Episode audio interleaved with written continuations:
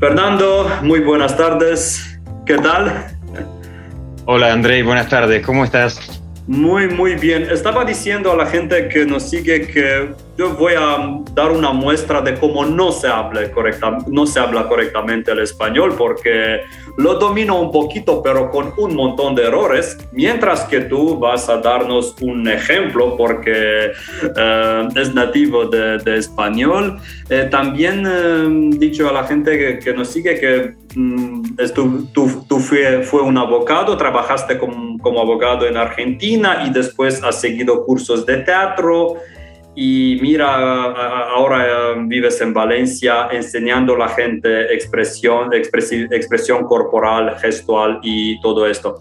Antes de ponerte más preguntas sobre el contenido de tu trabajo, em, quisiera preguntarte un poco, quisiera que, mm, que, nos, que nos dar más informaciones sobre ti. ¿Cómo tú cambiaste eh, tu, tu profesión desde, ¿no? Eh, empezaste como abogado y después has cambiado eh, tu, tu profesión y mira, ahora es profesor de teatro. ¿Qué pasó? ¿Qué te ha hecho cambiar tu profesión y, yo no sé, enamorarte de teatro? ¿Cómo, ¿Qué ha ocurrido? Bien, bueno, en primer lugar quiero decirte, André, que mi acento es argentino. Así que para las personas que estén escuchando, van a notar una diferencia entre el acento español de aquí de España y el acento argentino eh, de Buenos Aires, de donde he nacido yo. Y por otro lado, sí, efectivamente, en Argentina, en Buenos Aires, yo me dedicaba a, a ser abogado. En esa época mi vida era bastante diferente de la vida que tengo ahora, mm, dado que en ese, en ese momento esa profesión no me correspondía a mí, yo estudié derecho en parte por cierta presión familiar. Claro, yo creo que mucha gente que esté escuchando ahora mismo esto se puede sentir representada. Mm, mi padre es abogado, entonces yo tenía que ser abogado también. Mm, dicho y hecho, estudié abogacía, me recibí de abogado, trabajé durante dos años mm, en el ejercicio de esa profesión y, y bueno, en realidad estudié bastante más tarde, cuando tenía 22 años, y terminé la universidad a los 27 años. A los 29 años me enamoré de una francesa. Por, por, esto escribiste, fue una circunstancia personal. En, tu sitio web es lo que encontré, fue una circunstancia personal que te ha hecho cambiar tu sitio en Francia, Exacto, no quería, no quería decirlo tan abiertamente en mi web, pero aquí estamos en confianza, así que puedo contarte. Em, en ese momento sí, me enamoré de una mujer.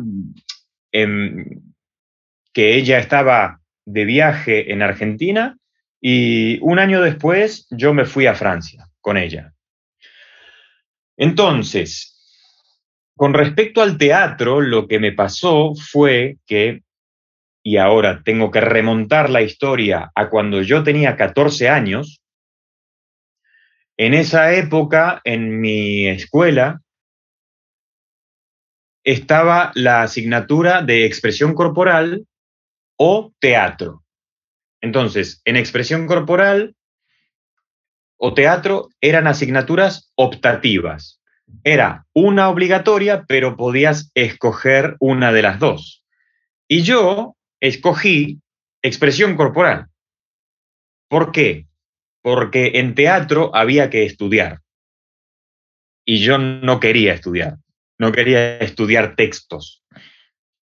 Entonces, elegí expresión corporal y en ese momento fue un año excelente. Mm, la verdad que he descubierto cosas muy buenas respecto a mí mismo, a mi expresión física, a mis capacidades creativas.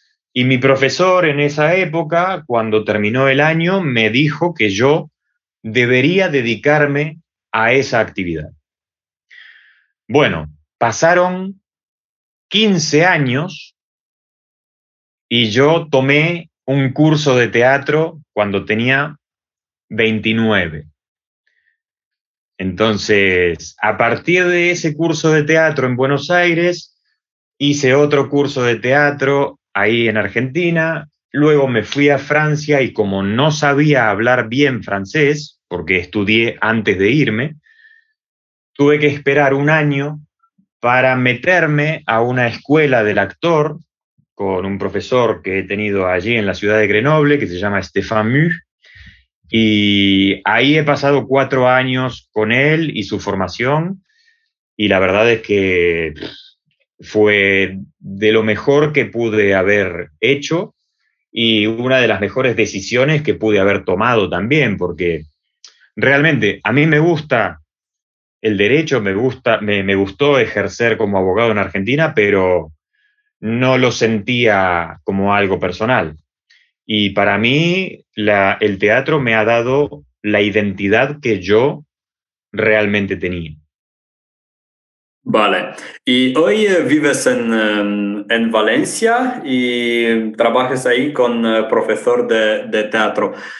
Quisiera saber cómo, cómo sirve el teatro a la gente que no trabaja en este campo, porque yo supongo que tus estudiantes no son particularmente actores, unos son doctores, abogados, yo, yo qué sé. ¿Cómo sirve el teatro por la gente que no, um, no trabaja en este campo? Sí.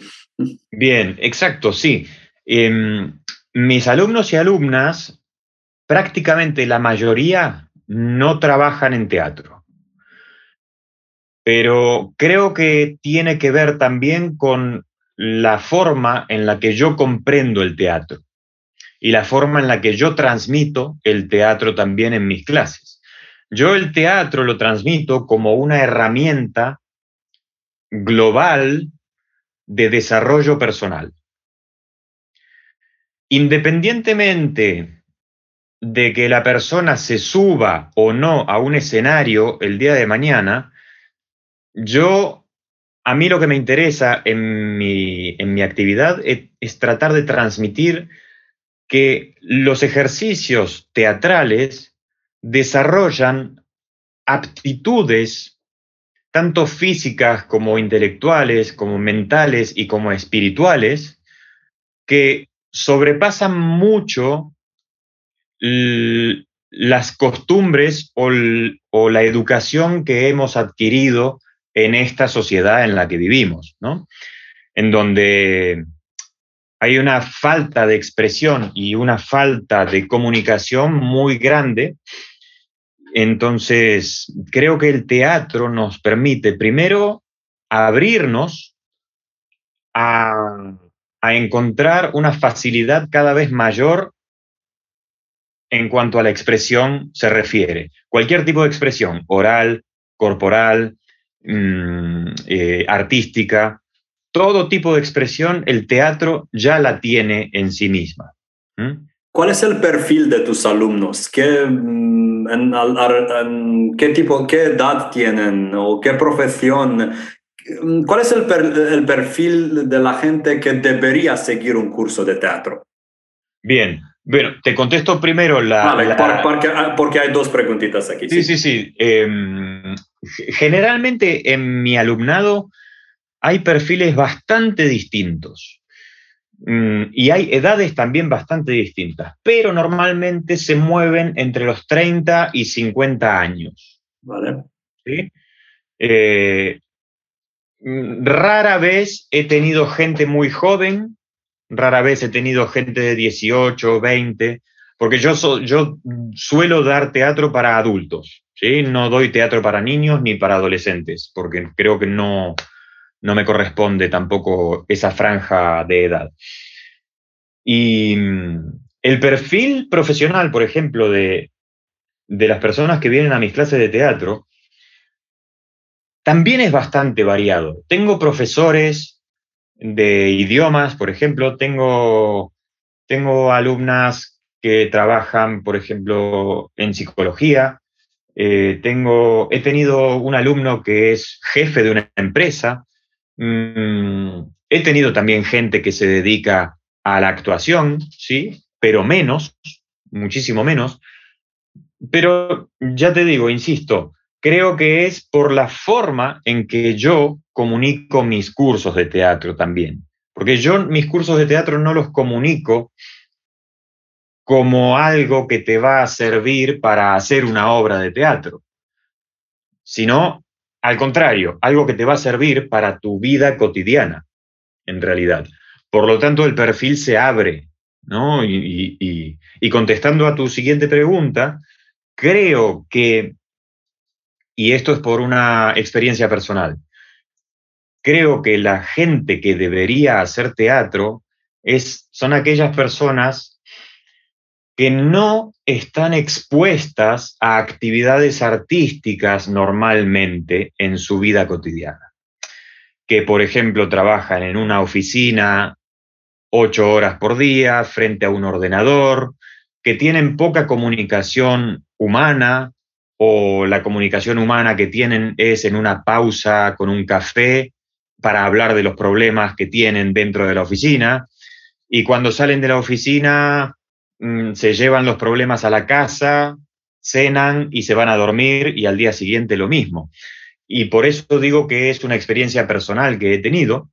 Yo he vivido así muchos años y sentía que me faltaba algo que pudiera desconectarme de ese mundo y conectarme con alguna energía esencial que me correspondería a mí como ser humano como ser humano expresivo, comunicacional, que soy y que somos. ¿no? Entonces, realmente me parece que es una actividad, y bueno, y también eh, creo que un perfil de persona a la que le viene bien el teatro también es, por ejemplo, a gente que trabaja en lugares con mucho estrés o con mucha carga ¿sí? ya sea un trabajo físico como limpieza o cocina o, servicio. Eh, creo que a esa gente también le puede venir bien el teatro para justamente descargar esa presión que sufren por causa normal de un trabajo vertiginoso. ¿Sí? Yo también trabajo con empresarios y con técnicos, mayoritariamente gente que trabaja en oficinas. Y cuando y que se trata de gente que es muy nerviosa cuando hay que tener una presentación pública, pero hay veces cuando eh, este tipo de gente deben salir para hacer una presentación en, en, una empresa y todo esto. Entonces, em, en Rumanía al menos, pero creo que también en España y en el resto del país, es ser nervioso durante una presentación pública eh, me parece que es un desafío muy, muy grande. ¿Cómo crees que podemos eh, superar este problema? Podemos quitar, eh, no, no, ser más nerviosos y ganar un poco, ser, ser un poco más eh, en control. Controlar nuestra presentación. Sí. Eh, primero, es muy, muy normal estos nervios frente a las presentaciones públicas. Eso para que las personas que estén escuchando no sientan que, que les pasa a ellas y a nadie más en el mundo. Al contrario, a la mayoría de la población le sucede que se ponen nerviosas al hablar frente a un público, sea este público un público pequeño, familiar, de amistades, o un público, una audiencia en un espectáculo o en, una, en, una, en un discurso público de empresa o de lo que sea. Así que eso es importante tenerlo en cuenta y uno de los primeros pasos que hay que hacer o que hay que tomar es aceptar que es normal estar nervioso. Estar nervioso. ¿Sí? Es el, primer paso es la aceptación de esos nervios. Mm, como segundo paso, pero también fundamental, es no tomarse tan en serio la presentación frente al público. Y como tercer consejo también diría que así como no tomarse tan en serio estar frente a un público, el tercer consejo es que generalmente nuestro propio juicio, cuando estamos frente a un público, es muy equivocado. No podemos ser buenos jueces de nosotros mismos a medida que estamos haciendo las cosas. Entonces, lo que tendemos a pensar en esos momentos y lo que nos pone nerviosos, por lo tanto, es a ver si la, si la gente que me está escuchando piensa que soy tonto o piensa que lo hago mal, o si me trabo hablando de una idea, quizás ya no me escuchan, o, o, si estoy despeinado, yo no, porque soy calvo, no tengo más ese problema, pero o si estoy con mi ropa no es buena, etcétera, etcétera. Finalmente, esos juicios que emitimos contra nosotros mismos nos invaden y son una trampa para finalmente poder dar el mensaje que fuimos a dar a esa, a esa charla frente al público. ¿Y por qué digo que es equivocado? Porque generalmente el público es muy bueno. Generalmente las personas que nos están escuchando son muy pacientes con nosotros, son muy comprensivas y además saben que ellas mismas no serían capaces de enfrentarse a un público como lo estamos haciendo nosotros en ese momento. Y es muy interesante es muy interesante comunicar también por eso. Es muy interesante hablar con la gente, incluso salir a hablar frente al público y decir, si en algún momento me trabo con alguna palabra, es porque estoy nervioso. Y ahí quizás los nervios se van y ya hablar de ser humano a ser humano es mucho más fácil. Y ya no es hablar de persona que está dando un discurso a público o a una audiencia grande pensando que nos van a someter a juicio. Todo lo contrario, esa gente está ahí porque nos quiere escuchar y nos va a ayudar a ser escuchados también. Eso hay que tenerlo en cuenta. Y creo que esas ideas pueden darnos más tranquilidad. Y otra de las cosas que nos pueden dar tranquilidad es manejarnos como si estuviéramos hablando con una sola persona. ¿Sí?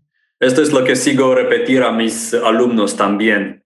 Sí. Habla con, um, como estás... Imagínate que hay enfrente una sola persona y que tenéis una relación de amistad informal. Piénsate esto e intenta hablar de, de esta manera para, para controlar más. Sí.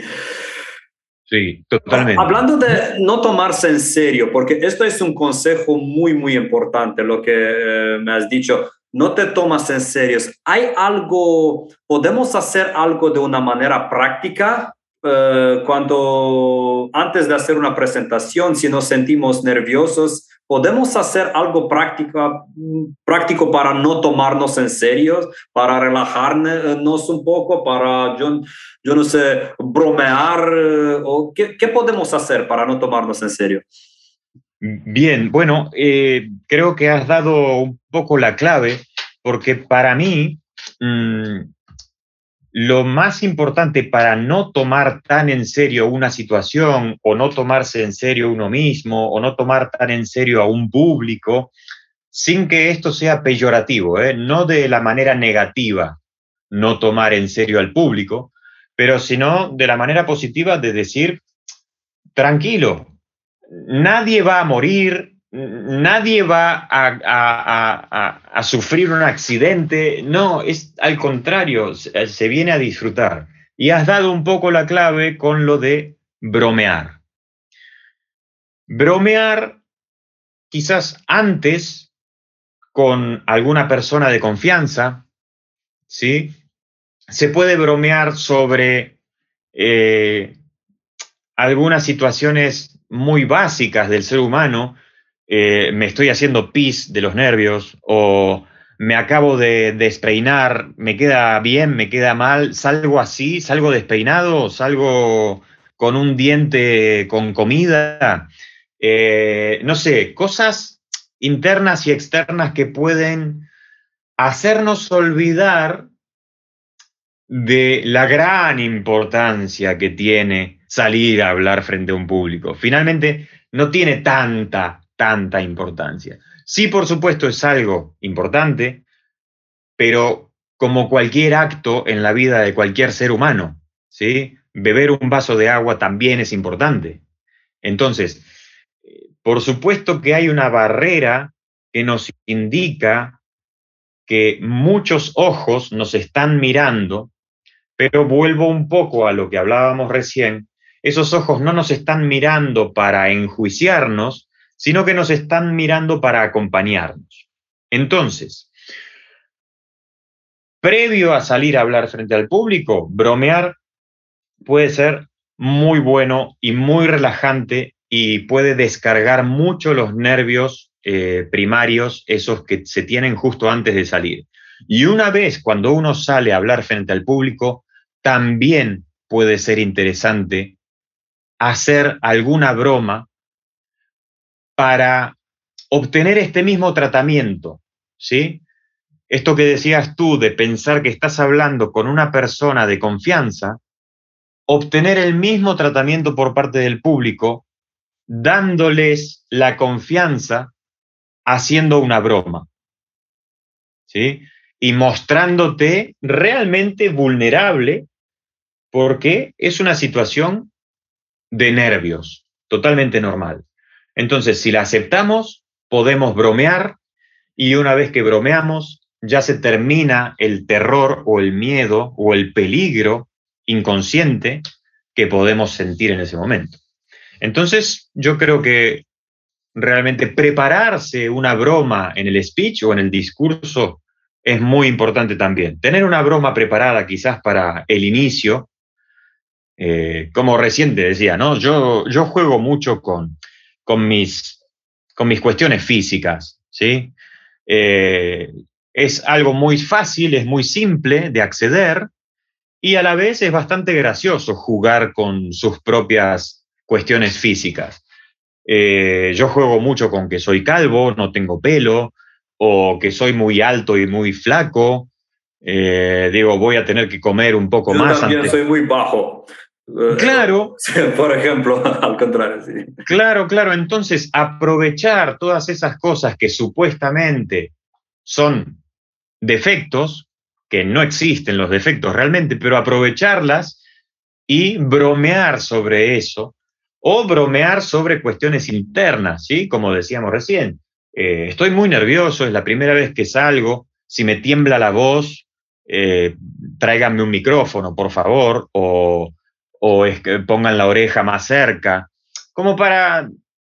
Depende también del público del que se trate. Si es un público muy serio, hay que tener cuidado con la broma que se hace. Si es un público más, más ameno, más divertido, se puede ir un poco más lejos con la broma. Y después de esa broma, ya arrancar con el mensaje y enfocarte solo en el mensaje que estás dando, nada más, nada más. Estás ahí para transmitirles algo. Si te enfocas en eso, ya está. Vale. Estoy mirando a tu expresión em, gestual porque nosotros somos en una videollamada.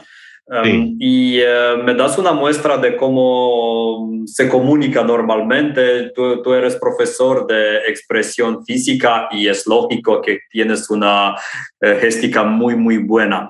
Lo que quisiera preguntarte es, ¿cuál es el vínculo entre la expresión corporal y la calidad del voz? Porque yo me encargo a enseñar cursos de dicción y de voz. Según tú, ¿qué opinas tú? ¿Hay vínculos entre nuestro movimiento físico y la manera con nuestra voz uh, se oye, por ejemplo? Sí, totalmente. Hay vínculo obligado. Hay un vínculo que es obligado. ¿Por qué? porque no hay voz si no hay cuerpo. La voz es solo una consecuencia de un cuerpo material. No puede haber sonido si no hay materia. ¿Sí? Entonces, si tu cuerpo está nervioso, seguramente tendrás un cuerpo que está temblando. Por lo tanto, tu voz va a ser consecuencia de ese temblor. Si tu cuerpo está tranquilo, está en calma, está equilibrado, tu voz va a estar tranquila, en calma y equilibrada. Siempre hay un vínculo directo entre el cuerpo y la voz. Por supuesto que, como tú sabes y como tú les enseñas a tus alumnos y alumnas, hay técnicas también para mejorar la voz, la proyección, el volumen, el tono, el timbre, las formas, ¿sí? Pero no puede haber voz si no hay un cuerpo que sostenga ese sonido. Entonces, la respuesta a la pregunta es sí y obligatoriamente hay un vínculo. Por lo tanto, hay que tener muy en cuenta las capacidades físicas y también el ejercicio físico para desarrollar y exponenciar algunas capacidades positivas que se puede llegar a tener, porque cada cuerpo tiene sus propias cualidades. Así como una laringe más gruesa, no conozco de, de físicamente el aparato vocal no lo conozco, pero digamos, si una laringe gruesa o fuerte o más elongada o más acortada, las cuerdas vocales débiles o fuertes, van a tener que trabajarse, claro, van a tener que trabajarse para exponenciar lo que tienen de bueno y, potente y dejar darle menos importancia a aquellos lugares a donde ese cuerpo no puede llegar. Yo, por ejemplo, no puedo hacer lo que hace un monje Shaolin o hacer lo que hace un acróbata. No, porque mi cuerpo no llega a eso. Pero puedo hacer otras cosas, por lo tanto, trabajo específicamente sobre esas otras cosas. El acróbata va a trabajar sobre músculos específicos, va a trabajar sobre alturas específicas. Yo trabajo en otros ámbitos para desarrollar mejor las capacidades y el potencial que yo tengo. He visto, he visto un video en, tu, um, en, el YouTube, eh, un, un, video contigo, explicando cómo es mejor um, usar um, la géstica durante videollamadas, porque hoy Hacemos un montón de videollamadas, la mayoría de discusiones, conversaciones son en línea. también mis alumnos eh, me, me, dicen que, que tienen problemas con las presentaciones en línea porque normalmente la gente se aburre de una manera más fácil. Cuando, cuando hacemos la presentación en línea, la gente, la energía es más baja, no es una alta. ¿Qué podemos hacer para mejorarla? ¿Qué, qué opinas tú de, eso? Bien, comprendo muy bien el aburrimiento que puede generar la videollamada y particularmente creo que es un problema que no tiene, eh, que creo que es a causa de una situación que no tiene solución. Pero ojo, la situación no tiene solución. ¿eh? ¿Y a qué me refiero con esto? Es que el vínculo humano no existe. Al no existir la presencia de dos seres humanos en tiempo y espacio, se pierde gran parte de la comunicación a nivel energético. ¿Sí? ¿Por qué? Porque si yo tengo una persona delante, esa persona sí o sí me está enviando vibraciones, me está enviando energía, me está enviando elementos que son imposibles de reconocer a la vista o al tacto, son imposibles de reconocer con los sentidos físicos que tenemos, pero sí son reconocibles con otros aspectos que no conocemos aún o que no conocemos en profundidad, ¿sí? Pero lo que sí existe, y es cierto, es que hay comunicación energética, ¿sí? Hay comunicación de, por ejemplo, el calor de los cuerpos, el olor, el, olor. Claro, el, todo eso se envía como parte de la información, además de la voz, además de los gestos, etc. Entonces, como esa situación no tiene solución dentro de una videollamada, lo que deberíamos lograr es tratar de sostener la atención con los pocos elementos que nos quedan. Esto es, elemento gestual, elemento de expresión facial y el elemento espacio, que es el marco de nuestro vídeo. ¿Sí?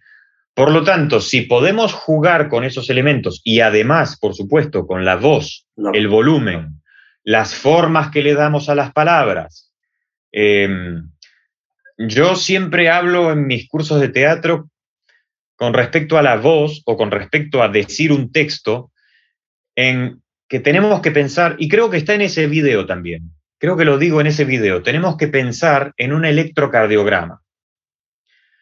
Un electrocardiograma es interesante cuando sube y cuando baja. Cuando está recto, está muerto. Entonces, es para mí una de las metáforas más bonitas que he podido encontrar desde el punto de vista del interés que podemos dar a la otra persona a través de nuestros movimientos y a través de nuestros sonidos. Entonces, los únicos elementos que nos quedan son esos. Sonido, movimiento y espacio, que el espacio está bastante reducido también. Pero podemos estudiar un poco de composición fotográfica para manejar mejor ese espacio. Podemos acercarnos a la cámara para hacer énfasis, podemos alejarnos para demostrar que las ideas quizás no estamos de acuerdo, podemos ponernos a un lado o al otro para hablar de dos personajes distintos, etc. ¿Sí? La utilización del espacio también va a ser interesante en una videollamada. Creo que esos serían un poco los consejos que puedo dar. Ah, y bueno, hay algo también que es que es muy importante. No hay que olvidar, porque hay dos cosas, perdón. Yo, a medida que voy hablando, y como soy argentino, hablo bastante, pero hay dos cosas en videollamada. Una, que no tenemos que olvidarnos que hay un ser humano del otro lado. ¿Sí? Porque por más que estemos mirando una pantalla, por más que estemos mirando un ordenador, un móvil, del otro lado hay un ser humano recibiendo la información.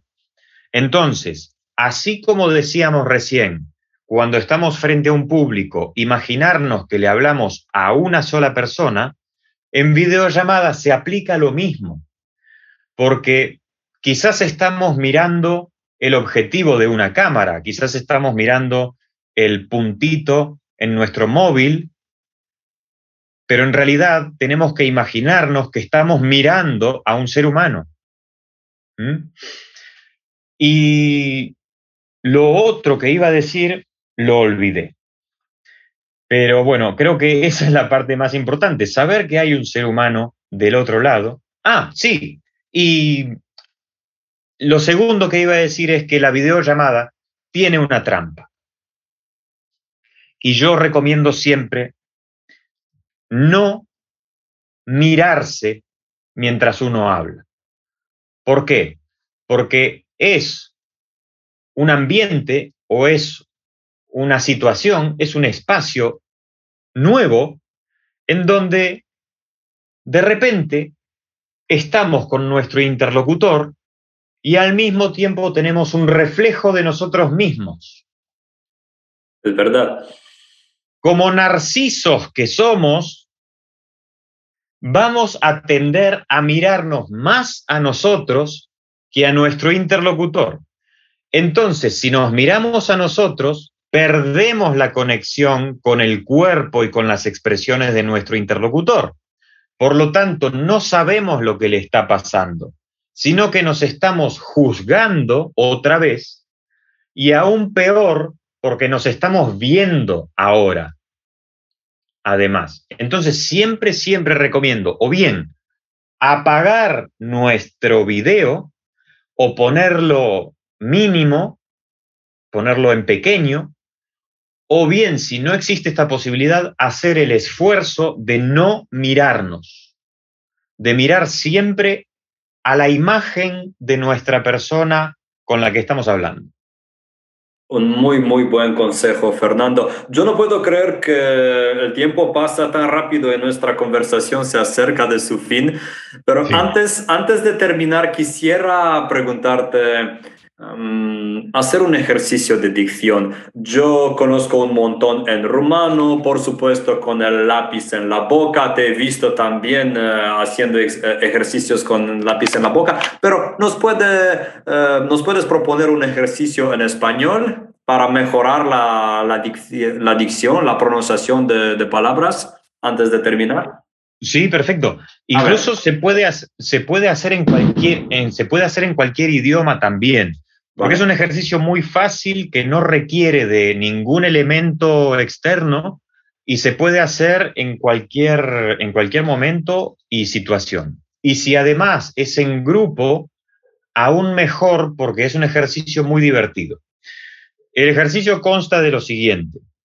Es decir nuestro nombre completo y apellido una primera vez, luego decir nuestro nombre completo y apellido una segunda vez, pero solo las vocales. Mm. Y el tercer lugar es decir, solo las consonantes de nuestro nombre y apellido. Y repetirlo bastantes veces porque también eso genera, dentro de un grupo, por ejemplo, es muy divertido. Pero, ¿Podemos hacer el ejercicio con Fernando Suárez, tu nombre? Por supuesto, claro que sí.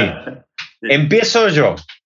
Mi nombre completo es Fernando Javier Suárez. Lo que tenemos que intentar en este ejercicio es exagerar un poco la forma en la que decimos nuestro nombre, ¿sí? Entonces voy a exagerar un poco, voy a decir Fernando Javier Suárez, abriendo mucho la boca, estirando mucho los labios, ¿sí? Para que la lengua y el espacio tengan, tengan tengan mucho, perdón, para que la lengua tenga mucho espacio para moverse libre. ¿Sí?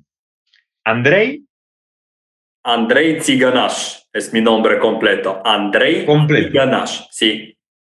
Bien. Bueno, ahora yo voy a pasar a la segunda parte del ejercicio, que es decir solo las vocales de mi nombre completo. Vale. E, a, o, a, i, e, u, a, e. Ay, Dios mío. A, e, Bien. Y ahora la tercera fase del mismo ejercicio es decir solo las consonantes.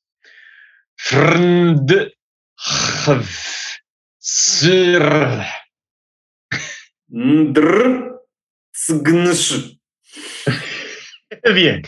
Y una vez que uno repite esto muchas veces, se puede repetir cinco, seis, diez veces, si estás en un grupo se puede hacer una ronda y es muy divertido escuchar cómo cada nombre se va deformando. Creo, creo que en España es más interesante el, ejercicio porque la mayoría de la gente tienen eh, nombres, un montón de nombres y apellidos. Hay eh, muchos nombres y apellidos. Javier Fernández Negrete, bla, bla, bla, bla. Exacto, sí, sí. Pero en rumano también es interesante porque por lo que, por lo que puedo observar, hay muchas consonantes en los nombres. Es verdad, es verdad, sí.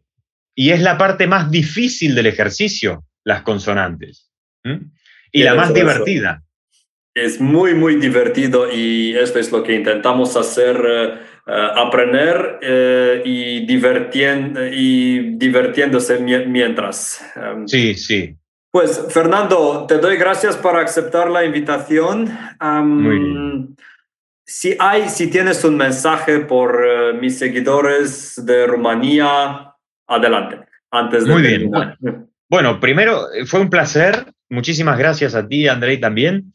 Y a ver, un mensaje para la gente que, esté escuchando. Mm, estén con mucha tranquilidad, manténganse siempre con mucha calma, eh, ya sea para hablar en público, ya sea para hablar con sus familiares, con sus parejas, con sus amigos, siempre manténganse en calma, sabiendo que nuestro tiempo aquí es limitado, por lo tanto hay que estar tranquilo lo mejor posible. Entonces, a partir de esa estructura de calma, todo se hace mucho más fácil después. Aquí estamos, venga, eh, venga Fernando, aquí estamos. Gracias otra vez y te deseo suerte en tu trabajo.